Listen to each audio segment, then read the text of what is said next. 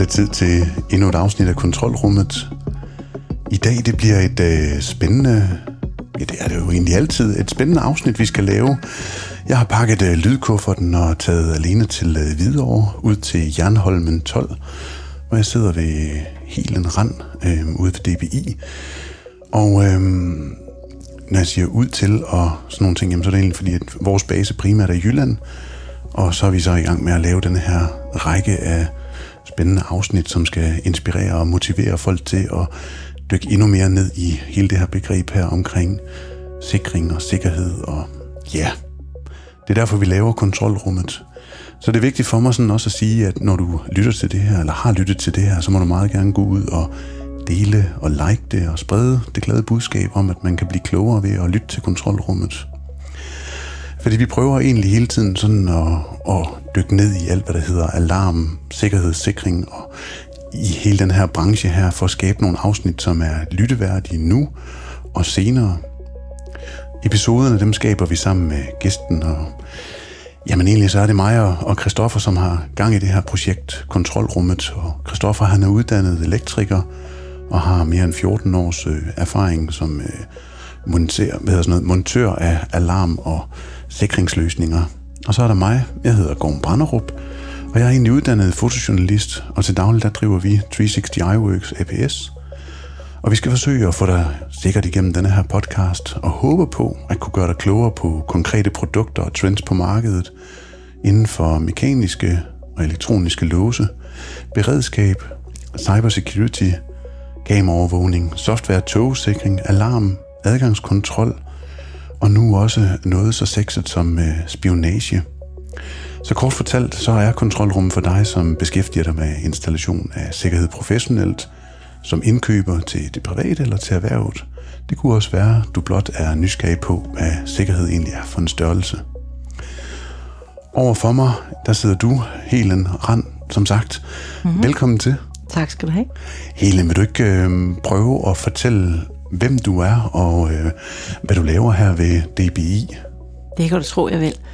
At jeg, jeg sidder som sikkerhedsrådgiver i vores sikringsafdeling og øh, varetager undervisningsopgaver, rådgivningsopgaver, øh, briefinger øh, på konferencer, øh, hvis det er det, der er behov for.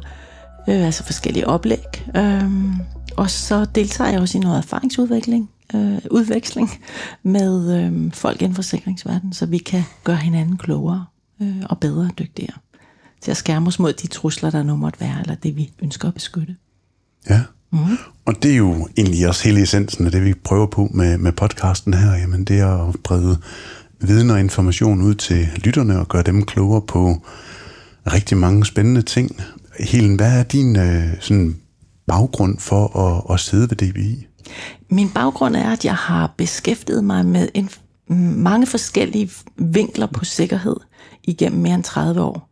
Jeg har været ansat mange år i politiet, og jeg har været ansat mange år i forsvaret, hvor jeg har beskæftiget mig med rigtig mange forskellige, som jeg nævnte, mange forskellige vinkler på sikkerhed og trusselsbilleder. Jeg har været ansat på, i Udenrigsministeriet, hvor jeg var ansat på en dansk ambassade i udlandet, ja, i Moskva var det. Under den kolde krig, så gammel er jeg nemlig. Øhm, så det var jo også et, øh, et særligt miljø at arbejde i. Mm. Og det må da have været sådan set med nutidens briller og kigge tilbage i tiden og, og se, hvad der ligesom har rørt sig dengang. Men noget af det, vi skal dykke ned i, jamen det er den her fine one-pager, jeg har fået her ved D B I, hvor at I udbyder forskellige kurser, og øh, vi kommer til at lave lidt forskellige afsnit øh, med udgangspunkt i nogle af dem. Fordi at, at lytterne jo er lyttere, som beskæftiger sig med alt inden for sikkerhed og sikring, både fysisk og jo egentlig også sådan menneske til menneske, og det er den del, vi skal dykke ned i. Og der står et ord på det her. Emnet, det er industrispionage, og så er det det med, at man skal lære at forsvare sig mod at blive kompromitteret, altså blive eliciteret. Ja. Er det korrekt? Det er korrekt, ja. Øh, elicitering er et begreb, der er begyndt at vinde mere med indpas inden for sikkerhedsverdenen eller sikringsverdenen. Øh, men der er også ret mange mennesker, der stadigvæk ikke helt er komfortable med ordet, eller ikke er helt klar over, hvad det, øh, hvad det betyder, hvad det dækker over, så derfor er jeg super glad for, at jeg har mulighed for at, at snakke lidt om det i dag. Øhm, Elicitering er egentlig en, øhm, det er en faglig disciplin, som bliver brugt i, øh, i, i bredt, i den sådan, civile verden, hvis man kan kalde det det. Øh, for eksempel journalister øh, lærer typisk at elicitere. Øh, Der er, nej, ved du hvad, jeg tror lige, jeg går lidt skridt tilbage, og, og vil egentlig starte med at fortælle, hvad er elicitering, inden jeg begynder at fortælle, hvor man bruger det henne. Ved du hvad, jeg synes, det er dejligt, at du tager mit spørgsmål, fordi at hvad er elicitering? Ja, elicitering er en disciplin, øh, som dybest set går ud på at pumpe et andet menneske for oplysninger, uden at vedkommende opdager, at de faktisk bliver tømt for oplysninger. Øhm, og så kan man jo, hvis man tænker på en sælger, Øhm, en del sælgere får noget undervisning i, hvordan får jeg pushet de her produkter øh, til kunden. Og jeg tænker, at de fleste af os har sikkert prøvet at blive øh, ringet op af en eller anden sælger, der spørger sådan, hvor mange bor der i, øh, i husstanden, og hvad er den uddannelsesmæssige baggrund, og hvad er den samlede øh, husstandsindtægt, og er der voksne børn eller små børn, og er man single, er man i forhold osv. Og dybest set, og at, ejer man sin egen bolig, eller har man bil, og alle de der ting. Og så sidder sælgeren bare med sit lille checkskema og sætter kryds, kryds, kryds, fordi så ved de, så kan de sådan snævre ind, hvad det er for nogle produktgrupper, de skal prøve at sælge til det her, den her person, de nu har ringet op. Så det kan man sige, det er sådan en mere fredelige del af det, men det bliver jo også brugt sådan i den lidt mere, på den lidt mere mørke side, hvis man kan kalde det det. Øhm, og inden for spionageverdenen, ikke? Ja, yeah. Men skal vi ikke lige prøve at, sådan at blive på den etiske side lidt endnu? Øh, fordi jeg synes egentlig, der ligger mange sådan... Øh spændende sådan psykologiske ting der, som øh, vi jo nogle gange bemærket og ubemærket finder ud af, og man kan sige, den sælger, der, der, der, øh, der ringer, jamen, der gjorde du egentlig sådan ret hurtigt med hænderne, mm. viste sådan en, en trakt, altså sådan en, en salgstrakt, eller mm. en funnel, tror jeg også, det bliver kaldt, hvor man mm. er henne i forhold til hvilke produkter og sådan nogle ting. Og jeg har en lille sjov øh, note sådan med min øh, søn, som i femte klasse bliver undervist i nu skal jeg se, om jeg kan huske det, øh, social pejling, hvor at der var øh, det her med, at man som femte klasses elev spejler sig meget i, jamen, hvad de andre gør, eller hvad tror man, de gør i forhold til rygning og i forhold til denne her adfærd med, at man gerne vil have en eller anden telefon eller nogle ting, man mm. vil gerne være på en eller anden måde. Ja, spejler sig i de andre. Ja. Jeg tænker, det er jo rigtig meget af det, også går jeg ud fra, når vi så begynder at bevæge os og folde det lidt mere ud, at den sælger, der ringer, han leder vel efter de huller i osten, hvor at, at, at jeg måske har mine parader lidt nede og kan pushe et produkt, som jeg måske står og mangler og kan bruge, og derfor så lyder denne her sælger som et rart og behageligt menneske. Mm. Og så begynder jeg egentlig bare at, at tage med på denne her rejse ud i denne her salgstrakt, som de har. Præcis. Altså, ja, netop inden for salg og marketing, ikke? Øhm, det handler også om at finde, hvor er folks incitament til at gøre et, i det her sammenhæng et køb, men når vi taler elicitering med henblik på at lokke oplysninger ud af folk, fordi man skal misbruge de her oplysninger til et eller andet, øh, så er det jo netop også øh, først og fremmest at få bygget det, man kalder, eller etableret en et relation til den anden person, som du nævnte også det med, at man har paraderne nede. Øh, fordi hvis man har paraderne oppe, det siger sig selv, så er sandsynligheden for, at man kommer til at tale over sig, øh, eller afsløre noget, man ikke må afsløre, så er de ikke særlig høje eller store. Um, så punkt et, få bygget det, man kalder rapport, altså en relationsopbygning, sådan at den person, du taler med, faktisk synes, du er en flinker fyr. Du er faktisk ret hyggeligt eller sjov at snakke med, du er intelligent, du ved en masse om området, eller hvad det nu måtte være, men der bliver skabt den her, det her tillidsbånd, eller den her rapport, mellem de to personer, der taler sammen. Det bliver så brugt som springform, eller, spring, eller platform hedder det. Øh, Springbræt-platform. Ja, ja spring, det er fik lige blandet to udtryk sammen der. Øh, det bliver brugt som platform til at få bygget videre i den manipulationsproces, som elicitering dybest set er. Det er en måde at manipulere et andet menneske til at gøre noget, som de ikke selv har haft til hensigt at gøre i hvert fald. Øh, Og øh, når man så har fået bygget den her rapport, og øh, paraderne er nede, så kan man begynde at stille spørgsmål. Og du nævnte også den der funnel, eller den traktform, og det er en af de teknikker, man også kan bruge, når man øh, eliciterer på folk. Der er en fyr, der hedder Nolan, der har lavet det, der hedder et conversational hourglass, eller et konversationstimeglas. Og det er fordi, hvis du kigger på den form, et timeglas oftest har med bredt for oven, bredt for neden, men smalt i midten, så skal det symbolisere i starten, altså toppen af timeglasset, det er starten af en samtale, hvor man præsenterer rigtig mange forskellige emner. Langsomt, langsomt snæver den person, der eliciterer, kan, kan man også kalde elicitor, øh, øh, snæver vedkommende øh, samtaleemnerne ind, for til sidst der, hvor timeglas er snævrest, det er der, hvor man egentlig hugger til, hvis man må bruge det ord, og spørger, om det er det den reelle elicitering, der foregår der. Og når man har fået det, man er kommet for at hente, eller man tænker, jeg kan ikke få mere ud af personen, så begynder man langsomt at brede samtalen ud igen. Hvis man er rigtig dygtig som elicitor, altså den, der udspørger den anden, så tager man de samme emner nede i bunden, altså i bunden af timeglasset, som man præsenterede op i toppen. Øh, det er jo ikke noget, man kan gøre på fem minutter eller kvarter. Det er faktisk noget, der tager ret lang tid. Øh, og vores hjerne er sådan indrettet, at mm, hvis man har siddet i et par timer og haft en rigtig hyggelig snak med en anden person, og vedkommende i virkeligheden har eliciteret på en, når man så bliver spurgt bagefter, hvad har I egentlig talt om? Så kan man huske det, der var i starten af samtalen, man kan huske det, der er i slutningen af samtalen, og det bliver reinforceret ved, at man elicitor bruger de samme emner i start og i slut. Men det, der ligger i midten, det kan godt blive lidt øh, uldent, det kan være svært at huske, og man kan faktisk godt, hvis man bliver spurgt bagefter, man snakkede om det og det, så kan man blive lidt i tvivl, nej nej, det talte vi ikke om, for det må jeg jo ikke tale om. Øhm, men øh, ja, jeg, jeg håber, det gav mening. Jamen, jeg tror, jeg, jeg, jeg, og det er også derfor, jeg sådan nogle gange hiver lidt forskellige ting ja. ind, fordi at, så mm-hmm. kan man bruge det i forskellige sammenhæng, og jeg, jeg, jeg, kan, jeg kan godt lide analogien med, med timeglasset, fordi at jeg forestiller mig også, at når man så når forbi det smalle punkt, jamen så får du lige pludselig en gang munddiarré af en person, der også bringer flere ting til, til bordet, end, end vedkommende overhovedet havde ønske eller lyst til. Præcis, og det handler også om selve spørgeteknikken. Man starter med at spørge meget bredt. Hvis nu for eksempel siger, vi skal tale om øh, energi, energisektoren, så kan man starte med at tale om, jamen, hvad er priserne på energi i dag? Så kan man snævre det lidt ned. Jamen, det er jo, hvad, hvad, hvad kunne krisen øh, betyde for den her virksomhed, vedkommende nu sidder i, eller hvor vedkommende nu er henne.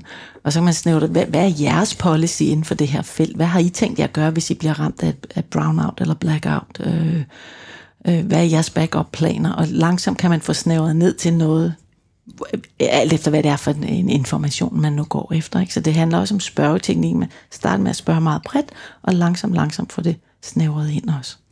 Og det er jo så for lige at hive den sådan helt ud i den store helikopter, at der måske er nogen, der kunne være interesseret i at, at få denne her information eller politik. Hvis der nu skulle komme et brownout eller et blackout, jamen så kunne den medarbejder i denne her virksomhed, og det er jo egentlig for at inspirere alle de virksomheder, som er derude, som har noget, måske noget kritisk information, noget viden om noget infrastruktur, eller bare noget viden, som de gerne vil holde for sig selv, og så har de en masse gode medarbejdere, som jo lige pludselig møder et venligt, imødekommende menneske. Mm-hmm. Det kan være i Danmark, det kan være i udlandet, det kan være forretningsrejse, men egentlig, hvor man står måske og, og smalltalker lidt ved Sønnikkes fodboldkamp eller et eller andet, det er måske ikke tid nok til det, men allerede der bliver der vel sået et lille frø, og næste gang man ses, jamen så prøver man jo ligesom at finde den samme grund, og man får denne her person, går jeg ud fra, som giver mig følelsen af, at her var der faktisk en, der lyttede, og en, der var oprigtigt inspirerende, eller interesseret i det, de emner, jeg havde, og viden omkring. Men uden at jeg tænker over det, jamen så lige pludselig så taber jeg paraderne, og næste gang, jamen så kommer jeg lidt tættere på det mål, som den person måske ønsker at, at opnå ved mig. Lige præcis. Okay, det, ja. det, er, det er spot on beskrevet. Når vi ser det, vi kalder statslige aktører, altså andre landes øh, og deres øh, spiontjenester, så har de jo folk, der er uddannet i at gøre det her. Og øh, de andre landes tjenester, statslige aktørers tjenester, har øh, typisk meget, meget stor tålmodighed. Det vil sige, de kan godt vente lang tid, de kan vente år på at få de resultater, øh, hvis de vurderer, at det kildeemne, de nu har fat i, øh, er det værd. Uh, så netop det der det glimrende eksempel, du kom med, at man møder en på en konference, der bliver skabt den her rapport, den her connection, Øhm, og hvis det ikke er betimeligt på det tidspunkt at få pumpet personen øh, for oplysninger, så venter man bare til næste gang, fordi man har jo udvekslet øh, visitkort, og måske bor man helt tilfældigvis på det samme hotel, og skal vi lige mødes nede i baren i aften, og jeg giver den første drink, og hvad det nu måtte være, ikke? Så man får skabt det her, og som du siger, og så er paraderne nede, og man synes jo egentlig, det var en super flink fyr, man mødte. øhm, så det, ja, det er en af metoderne, ja.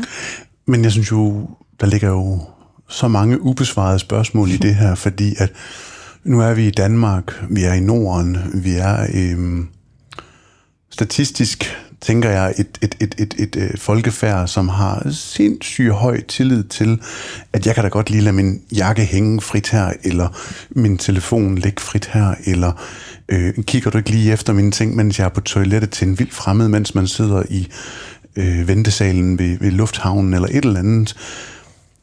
Er det, er det rigtig antaget, at, at, at, at vi skandinaver har denne her øh, høje tillid? Det er spot on. Øh, det har vi nemlig. Vi har en virkelig høj tillidskultur. Øh, og det er jo noget udlændinge, når de er, besøger Danmark første gang, øh, hvis de kommer ud og kører på nogle af vores små landeveje og ser de her små boder med øh, grøntsager eller blomster eller hvad det nu måtte være, øh, der er til salg, frugt, så står øh, pengekassen lige ved siden af. Jamen, altså, der er jo rigtig mange, der tænker, ej, det her det er en joke, det, det kan da ikke være sandt. Altså, jeg, jeg vil kunne løbe med alle grøntsagerne op pengekassen. Øh, det, det er jo helt flade grin over. Men det er jo bare et udtryk for den virkelig høje tillidskultur, vi har, og som vi skal holde fast i, bestemt, og vi skal være stolte af, øh, fordi det er også den, der giver en øh, rigtig god sammenhængskraft i vores samfund og i de skandinaviske lande i det hele taget. Men den udgør også en sårbarhed, øh, fordi vi møder andre med tillid. Vi møder dem ikke med mistillid, som man kan gøre i andre kulturer. Øh, så derfor har vi per definition meget nemt ved at sænke vores parader. Og tage, når der kommer en fremmed, vi tager det for face value. Øh, det de kommer med, det de siger, det, når de præsenterer sig selv, og hvad deres formål med at henvende sig i det hele taget er. Ikke? Så det er, det er spot on, men udgør en stor sårbarhed. Og det er jo den sårbarhed, som I jo gerne vil hjælpe virksomheder med at identificere, eller i hvert fald gøre opmærksom på, at de bør være opmærksomme på, at det kan foregå fra jamen, den person, som sidder i receptionen, og så egentlig hele vejen op lige til præcis direktørniveau. Altså at alle informationer, alle værdistederne i den her organisation her, kan nemt blive kompromitteret. Præcis, og det er jo også derfor, vi målretter vores kurser, eller Vi, det, vi, gør, vi gør opmærksom på, at det kan være, det kan være frontdesk medarbejderne, der er interessante, fordi de er jo et mål, de er jo de første personer, der tager imod gæster. Øh, men det kan også være dem, der sidder med I T, det kan være dem, der sidder med rejsebestilling, øh, det kan være dem, der sidder i økonomiafdelingen. Det er folk, der har adgang til nogle oplysninger eller nogle aktiver, uanset om det er liv, materiel eller værdier, øh, som man ønsker at beskytte. Dem vil vi meget gerne hjælpe med at blive klædt bedre på til at få en fornemmelse for, når der er et eller andet, der er en lille smule fishy eller odd. Øhm, øh, og vi, vi kan jo nærmest ikke tænde for tv'et eller åbne en avis eller gå på nettet og læse nyheder dagligt, hvor vi læser, at nu har nogle nye mennesker, eller om, uanset hvilket segment det måtte være, om det er ældre, der bliver skammet, øh, bliver snydt til at og få, de får stjålet hele deres livsopsparing, eller det er C E O fraud. Øh, øh, så, så det rammer jo bredt. C E O fraud, altså ja. Forfalskning? Nej, hvad fraud? Nej, det er, når øh, der bliver sendt en mail til en økonomimedarbejder, som angi- det ser angiveligt ud, som om det er direktøren, der måske er på tjenesterejse, forretningsrejse, øh, som har sendt en mail med, ja, der skal have overført den her betaling. Øh, jeg kan ikke, af en eller anden grund kan jeg ikke lige selv komme til at gøre det. Sender det til sin økonomimedarbejder, vil du ikke lige være, eller sin sekretær, hvem det er, vil du ikke være sød og, og få det her fikset. Men det er en falsk mail, det er ikke direktøren, der har sendt den. Øh, men, men mailen har den legitimitet, at det kommer fra den administrerende direktør eller økonomidirektøren, eller hvem det nu måtte være. Og så sidder der en medarbejder hjemme på kontoret og kan ikke få fat på chefen, han er ude at rejse, han, hun er ude at rejse. Og nå, jamen, der står, at det skal ske hurtigt, og ellers så får vi en kæmpe bøde eller et eller andet, og så får man overført nogle penge til et nummer, som så ikke var dem, man troede, det var. Øh, så der er jo mange måder at skamme os på, og, det, og vi læser det jo dagligt i nyhederne. Øh, ja, så for at vende tilbage til elicitering. Øh, den, man kan sige, elicitering har en, en evil twin, som jeg plejer at kalde det, øh, som er social engineering. Ja, vil du oversætte det til dansk? Øh, vi kender jo alle de her phishing-forsøg. Øh, øh, og man kan sige, phishing er en del af det. Det er de samme mekanismer, man bruger. Man manipulerer nogle folk til at klikke på et link eller give adgang. Øh, der, der ligger jo flere gamle videoer også på YouTube med, med folk, der forsøger at få adgang til en virksomhed. Øh, og fortæller, at jeg har et møde med den og den, og et jobsamtale, eller hvad det nu måtte være, har et U S B-stik med, og siger, åh, jeg skal lige have printet mit C V, jeg skal have med til samtalen, eller en præsentation, og jeg har ikke fået det gjort, og plukker den her, øh, den meget venlige person i receptionen, siger, du kan bare, det skal jeg nok lige fikse for dig, stik mig dit U S B-stik, og så... Øh, kan det godt være, at der bliver printet noget ud, men samtidig får virksomheden så lige noget ekstra malware med ind, og så er der måske skabt en adgang ind i, i virksomhedens systemer. Øhm, så det er de mekanismer, man, man bruger inden for social engineering, eller kan være, men manipulerer andre mennesker øh, til at gøre noget, som de ikke havde til hensigt at gøre i hvert fald. Ja. Det er jo, altså... Ej, det er spændende det her emne her, fordi jeg sidder jo og tænker på hele det her øh, adfærd og den menneskelige sunde fornuft, og mm. det er jo rigtig mange af de der små ting, går jeg ud fra, som man går ind og... og men, og der er det her spil her, det hedder klodsmajor, ja. Hvor der er en masse øh, brikker, der sidder sådan på kryds og tværs, der ligger tre ved siden af hinanden, mm. og man skal trække en blå ud. Uden det hele ramler. Ja, og jeg tænker, at, at det må være kunsten at trække en af de sværeste ud, uden at det ramler, og så komme væk derfra med de informationer, man er lykkedes med at komme ind bag nogle barrierer ved de her folk, som føler, de har tillid og har nogle sunde, fornuftige, øh, logiske forsvarsmekanismer, mm.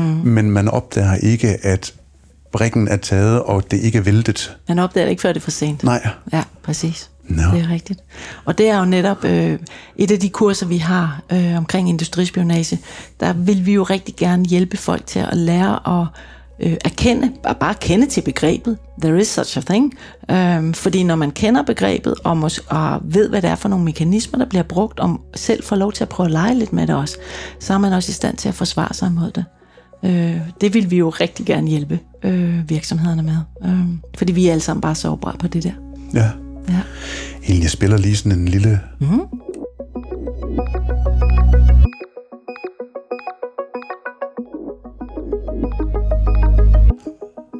Du øh, lytter som sagt til et afsnit af Kontrolrummet, hvor at jeg er rykket til Hvidovre. Jeg sidder ude på Jernholmen tolv ved D B I, som har ufattelig mange spændende kurser på deres hylder inden for brand og sikring og sikkerhed og... Det vi har snakket om nu her, jamen det har været rigtig meget det her emne, der hedder elicitering. Og Helen sidder over for mig og øh, har en, jamen hun står som, som, øh, hvad hedder sådan, som underviser på de her kurser her, og har en dyb viden og baggrund, som jeg prøver på at finde ud af, hvordan jeg trækker ud af hende. Og så glemmer vi helt spørgsmål som elicitering. Hvad er der af synonymer, eller hvad betyder det begreb? Ja, øh, er det ret sjovt. Øh, elicitering... kommer af det latinske ord elisio, og det betyder at trække ud, at hive ud. Og allerede der får man en eller anden form for forståelse af, ah, det er nogen, der trækker noget ud af en anden person. Og det er jo så informationer, der bliver hævet eller trukket, lokket ud af en anden person ved hjælp af manipulation, eller manipulationsteknikker. Øhm, og der er øhm, en beskrivelse af det øhm, på nettet, Um, hvor der er en anden tjeneste, en udenlandstjeneste, der har beskrevet det. The human, nej, hvad pokker er det der? Uh, the natural, det er udnyttelse af the natural human tendency to trust. Uh, så det er, det er, at vi er sociale væsener, og det er nogle psykologiske mekanismer, man bruger til at udnytte, til at manipulere, lokke, snyde, bedrage andre til at afsløre en viden, som de ikke kan, vil eller må afsløre. Det Men det giver jo også rigtig fin mening, når vi starter sådan lidt med begrebet omkring marketing og reklame, og så er der så den, den mørke side, som måske er at tilgå nogle informationer, som kan have en lidt større kritisk øh, hvad hedder sådan noget, interesse for andre lande, øh, andre organisationer og sådan nogle ting. Præcis. Så det er sådan hele det her kondenseret til, at begrebet det betyder at trække informationer ud ja, af præcis. folk. Okay. Ja. Og det er jo også en af grundene til, at vi gerne vil øh, hjælpe, øh, bidrage til at have en bredere forståelse af, hvad er informationssikkerhed. Så det er ikke, mange tror, eller mange har en opfattelse af, at informationssikkerhed, I T-sikkerhed, same, same, but different. Øh, men informationssikkerhed er øh, i min verden et langt bredere begreb. For det handler ikke kun om, hvad der ligger i vores I T-systemer. Det handler om i det hele taget, hvordan beskytter vi de informationer, informationer, vi har, uanset om det er dem, der ligger i vores I T-systemer, om det er analog information, der ligger på papir, eller om det er informationer, vi har oppe i hovedet på vores medarbejdere. Det skal alt sammen beskyttes, når vi er på arbejde, men også når vi har fri, eller når vi er ude at rejse. Helen for pokker. Du har så meget information, og der ligger så mange fine øh, eksempler fra øh, medierne, fra forskellige cases. Ja. Er der nogle øh, af de eksempler, du har fundet frem her omkring dig, som øh, dækker ind under det her begreb her, eller som kan bringe os videre til, til, til noget? Det, det er lidt sjovt, fordi øh, der, der er en lidt sjov... Øh, hvad skal man sige, hændelse, der skete her kort før øh, efterårsferien i år, hvor øh, to såkaldte russiske komikere, det er i hvert fald sådan, de kan lide at præsentere sig selv, øh, men øh, der har i hvert fald været skrevet en del i pressen om, at de har nære bånd til Putin, øh, men det, det skal jeg ikke kunne sige, men i hvert fald, de har udgivet sig for at være nogen andre end dem, de er, med en helt anden nationalitet, og der var det vores udenrigsminister Lars Løkke, der blev ringet op fredag eftermiddag, lige inden efterårsferien, sidst på dagen. Det har sikkert været en lang, travl dag, inden man skal på efterårsferie, kunne man forestille sig. Jeg tror også, der er noget psykologisk i det tidspunkt, de vælger at kontakte ham på. Men øhm, de udgiver sig for, øh, eller den ene af dem udgiver sig for, at være en, øh, en diplomat fra Niger. Og øh, de har en længere samtale, og den er blevet bondet af de her to komikere, øh, Lexus og Vorva.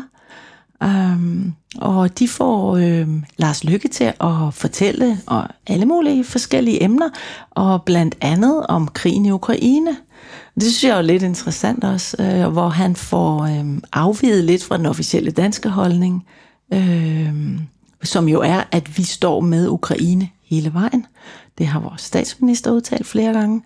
Øh, men Lars Løkke giver sig udtryk for, at jamen, på et tidspunkt, så må det her jo stoppe, og, og Zelensky bliver nødt til at give køb på noget land, øh, for at få øh, krigen afsluttet. Øh, den blev, jeg tænker sådan pressemediemæssigt, blev historien lukket ret hurtigt ned. Øh, men de her mennesker har i hvert fald benyttet sig af nogle teknikker til at manipulere og snyde. Og hvis man kender en lille smule til russisk sprog, så tænker jeg, de har ikke engang forsøgt at lyde afrikansk i deres, øh, hvad hedder det, dialekt. Jeg synes godt, man kan høre, det er nogle østeuropæere slash russere, der, øh, der taler engelsk her med Lars Løkke. Så der var han blevet fubbet lidt, øh, og det blev selvfølgelig præsenteret på... Øh, i russiske medier, fordi det har været primært rettet mod den russiske befolkning, øh, til den misinformation eller påvirkningskampagne, man kører der, for at kunne holde krigen i gang i Rusland, og, og sikre en eller anden form for opbakning øh, til den krig, øh, hvor der dør så mange russiske soldater.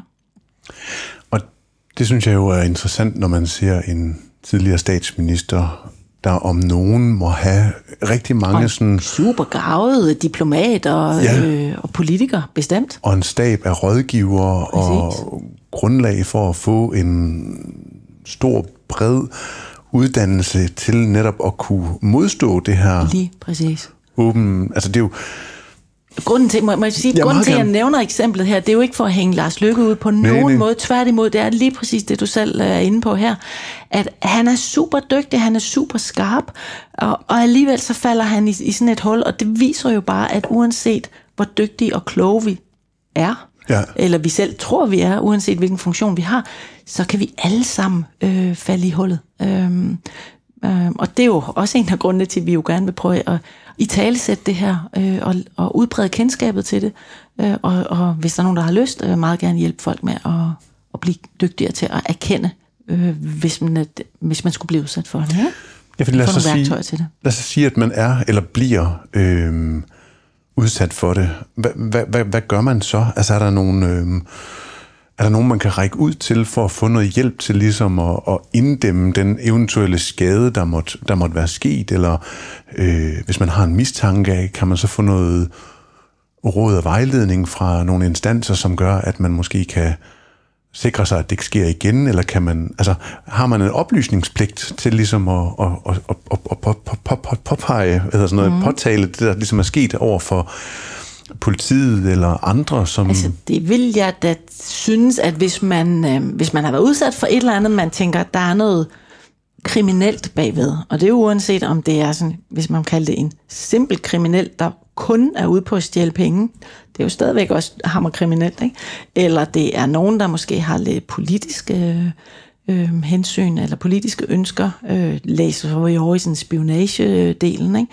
Men uanset hvad motivet er, så lang tid det er, der er en sandsynlighed for, at der er noget kriminelt, der ligger bag. Det er ikke bare nogen, der laver en prank på dig. Så synes jeg bestemt, man skal kontakte øh, politi. Ja. Øh, eller P E T, og der kan man, man kan jo gå ind og gøre det på deres hjemmeside, øh, man kan ringe til dem. Der er jo mange måder, man kan gøre det på.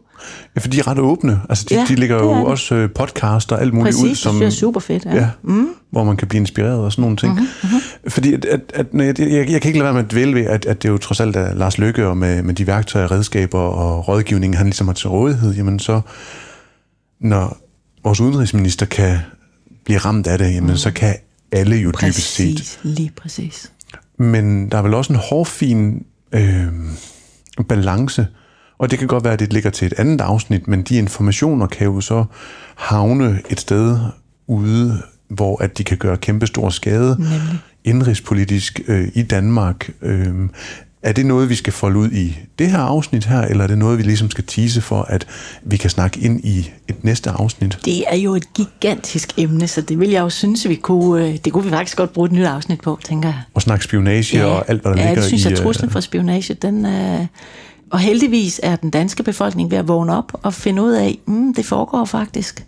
Øh, i, I lang tid har det jo heddet sig, at man var koldkriger, eller sølvpapirshat, eller et eller andet, hvad man nu må kunne få af, af label, når man sådan prøvede at stille spørgsmål. Har I overvejet at, eller har I tænkt over, at det her kunne faktisk godt være forsøg på? Øhm, så øh, nej, det vil jeg jo elske at tale om, øh, men det tager lang tid, for det er et kæmpe emne også. Jamen, jeg, jeg, så laver vi et, vi laver, vi kommer til at lave et afsnit mere omkring spionage. Det lover jeg allerede nu. Fedt. Hvornår det bliver udgivet, det ved jeg ikke. Om det kommer til at ligge før eller efter det her afsnit her, det ved jeg heller ikke. Men, men vi, vi, vi laver simpelthen et afsnit omkring det her emne. Det synes jeg kunne være spændende. Er der nogle øh, andre ting i forhold til det her kursus omkring øh, forsvaret mod elicitering, som ja. Der må være nogle, altså hvis der er nogle værktøjer til ligesom at få de her informationer, så må der jo også være det modsatte til ligesom at sætte et værn op imod det. Præcis, eller? Og det er jo netop, hvis en, en medarbejder i et givet firma bliver udsat for elicitering, så kan vedkommende jo også komme til at udgøre en insider-trussel for det her firma. Øh, og det er jo det, vi også gerne vil hjælpe med, og den awareness omkring det. Øh, hvad er det for nogle øh, ting? Hvordan kan man beskytte sine informationer? Igen, jeg var t- talt tidligere om, forstå øh, begrebet informationssikkerhed bredest muligt. Det er alle informationer, uanset hvilken form de befinder sig i. Øhm, og medarbejderne er jo stadigvæk den største risikofaktor, vi har. Øhm, så, så der, der, der, der tror jeg, man har været lidt øh, sindrægtig, hvis jeg må bruge et gammeldags arkaisk ord, øh, men man har været lidt sløv til at finde ud af, at øh, medarbejderne udgør en større sikkerheds... Øh, risiko end, end så mange andre ting, øh, fordi så har der politiske årsager, eller øh, der går noget hype i nogle bestemte områder, øh, så, og så glemmer man lidt at, at kigge på medarbejderne som en, en trussel. Og det er jo ikke, fordi medarbejderne har ønsker om at være onde, eller øh, skade firmaet, men igen, man udnytter øh, den, den høje grad af tillid, vi har. Øh, og er det en, mange firmaer øh, er jo baseret på at skulle sælge en vare, Og når, hvis man bliver kontaktet af en, der simulerer en eller anden form for interesse for et køb, så er det jo klart, så er man allerede i gang øh, og vil gerne snakke med vedkommende. Og så har vi allerede skabt øh, kontakten, ikke? Eller så er kontakten mellem de to parter skabt, og så, ja, så kan det jo gå, som det nu går, ja, en gang imellem. Så er der nogen, sådan, som man som lytter kan tage med sig, sådan, hvad man kan, nogle værktøjer eller noget, man sådan hurtigt sådan kan bruge til at gardere sig, eller spotte, eller se? Øh, skal man være nervøs for, for ham, der, der tilfældigvis lige dropper forbi? Altså er der noget adfærd, eller noget, man, man kan lægge mærke til? Eller? Øh, ja, både og, vil jeg sige, fordi det her skal jo heller ikke være sådan, at folk går rundt og er bange for at tale med fremmede mennesker, eller folk, de ikke har mødt før. Øh, og er man for eksempel på en tjenesterejse, eller et firmarejse, eller man er på en konference, så er... kan en del af formålet jo også være at få knyttet nogle kontakter, og så nytter det ikke noget, man står over i et hjørne og leger stuebirk og helst ikke vil tale med nogen, fordi man er så skræmt og bange for, at man bliver udsat for et eller andet uhensigtsmæssigt.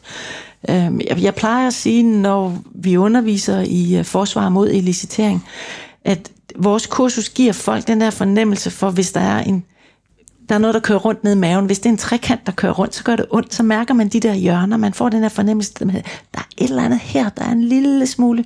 Mm, Det, det, det er mærkeligt. Og øh, at få udviklet det der instinkt, men når der er noget, der er mærkeligt. Man har også det der udtryk på engelsk, there's no such thing as a free lunch.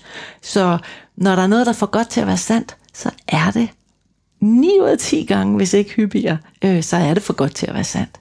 Så det er også med at få udviklet den der skeptiske sans, eller kritiske sans.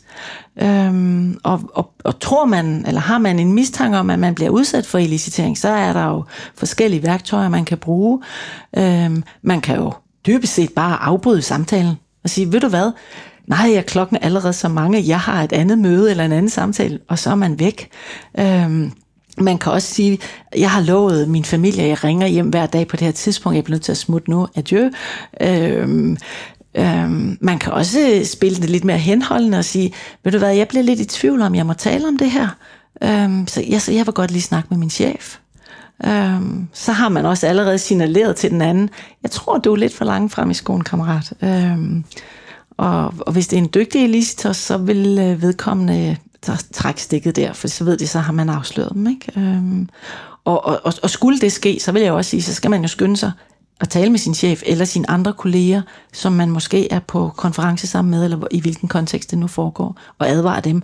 Den der person gjorde det her. Vær lige opmærksom på det. Og så når man kommer hjem, så lige får en snak med den sikkerhedsansvarlige, øh, så man også får samlet de her erfaringer op hjemme i virksomheden, så man også får et billede, et, et, et af trusselslandskabet, hvis man kan sige det sådan, ikke? Øhm, er, er, er der nogen, der, der er aggressiv i forhold til os som virksomhed lige nu?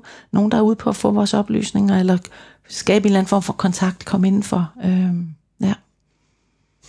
Det er altså fascinerende at høre, fordi at jeg sidder sådan og, og føler, sådan, at jeg, jeg lytter til plottet til en eller anden øh, spionfilm, eller en god roman, eller krimiroman, eller sådan noget. Øh, ja, fordi at, at der er så meget psykologi i det, der er så meget adfærd, og der er så meget øh, vanemenneske ved os, som, som gør, at, at en, en lille afvigelse kan, burde få en alarmklok til at ringe.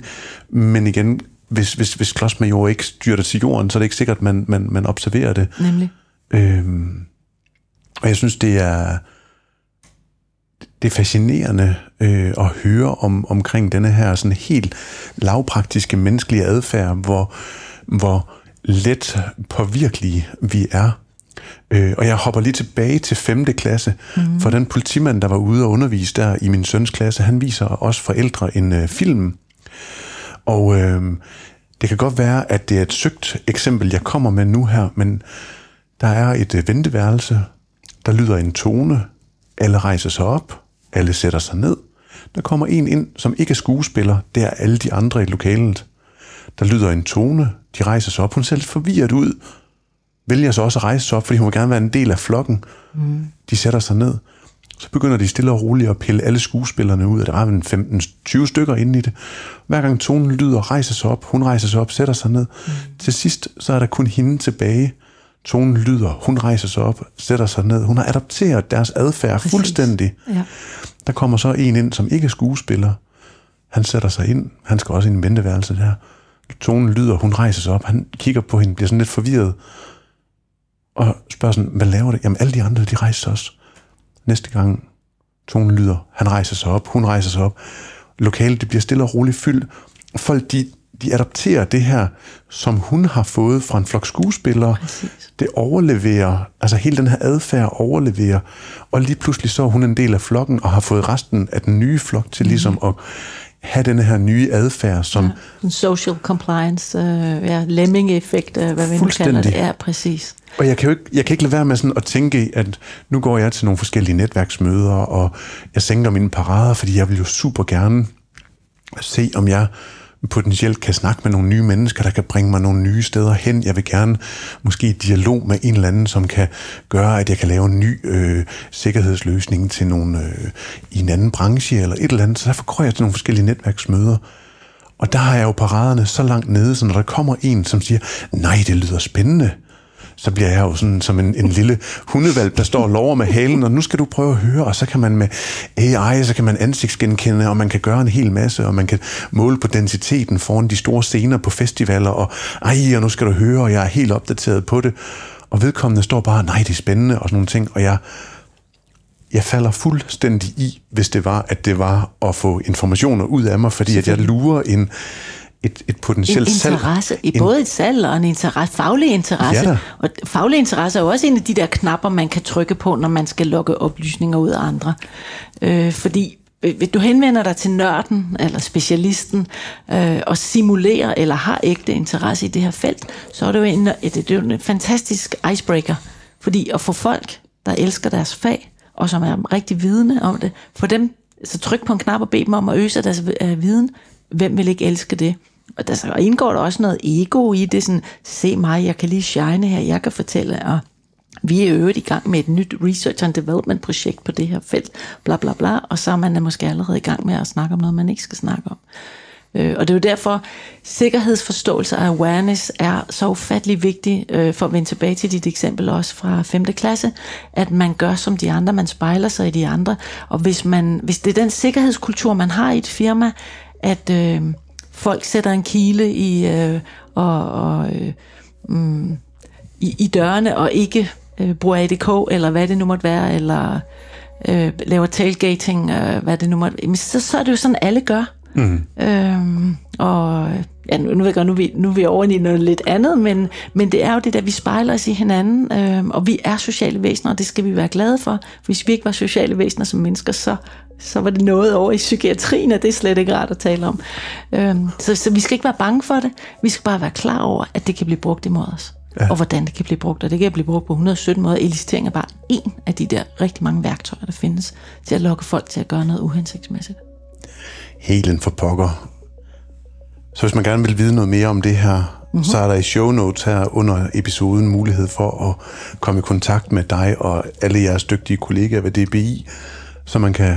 få en hel, et helt kursusoplæg, et helt uddannelse i ligesom at stå lidt bedre imod. Man er meget velkommen til at kontakte mig eller min chef Jesper Florin.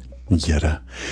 Helen, jeg tror egentlig, nu kigger jeg over på dig, er vi ikke mm. der, hvor vi kan sige, at vi er kommet rigtig godt omkring det her med... Jo, det tænker jeg. Også mine sådan, måske lidt naive forsøg på at, at, at, at lave noget spejling, der gør, Nej, at, at vi har, har en samtale. Nej, det er fantastiske eksempler, du er kommet med. Det var spot on. Det var øh, godt. Selvom vi ikke engang har talt om dem på forhånd, så nej, det var genialt. Glimrende.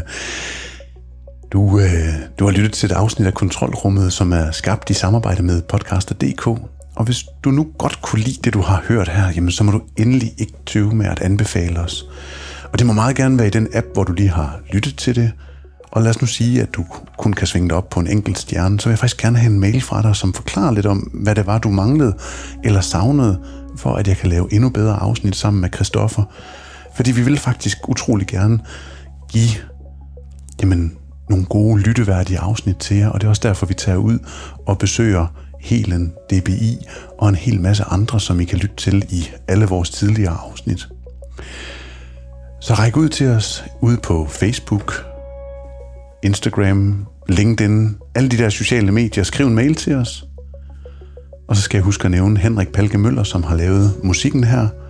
Og Helen, tusind tak for din tid i dag. Det var en kæmpe fornøjelse. Det var godt. Ha' en god dag.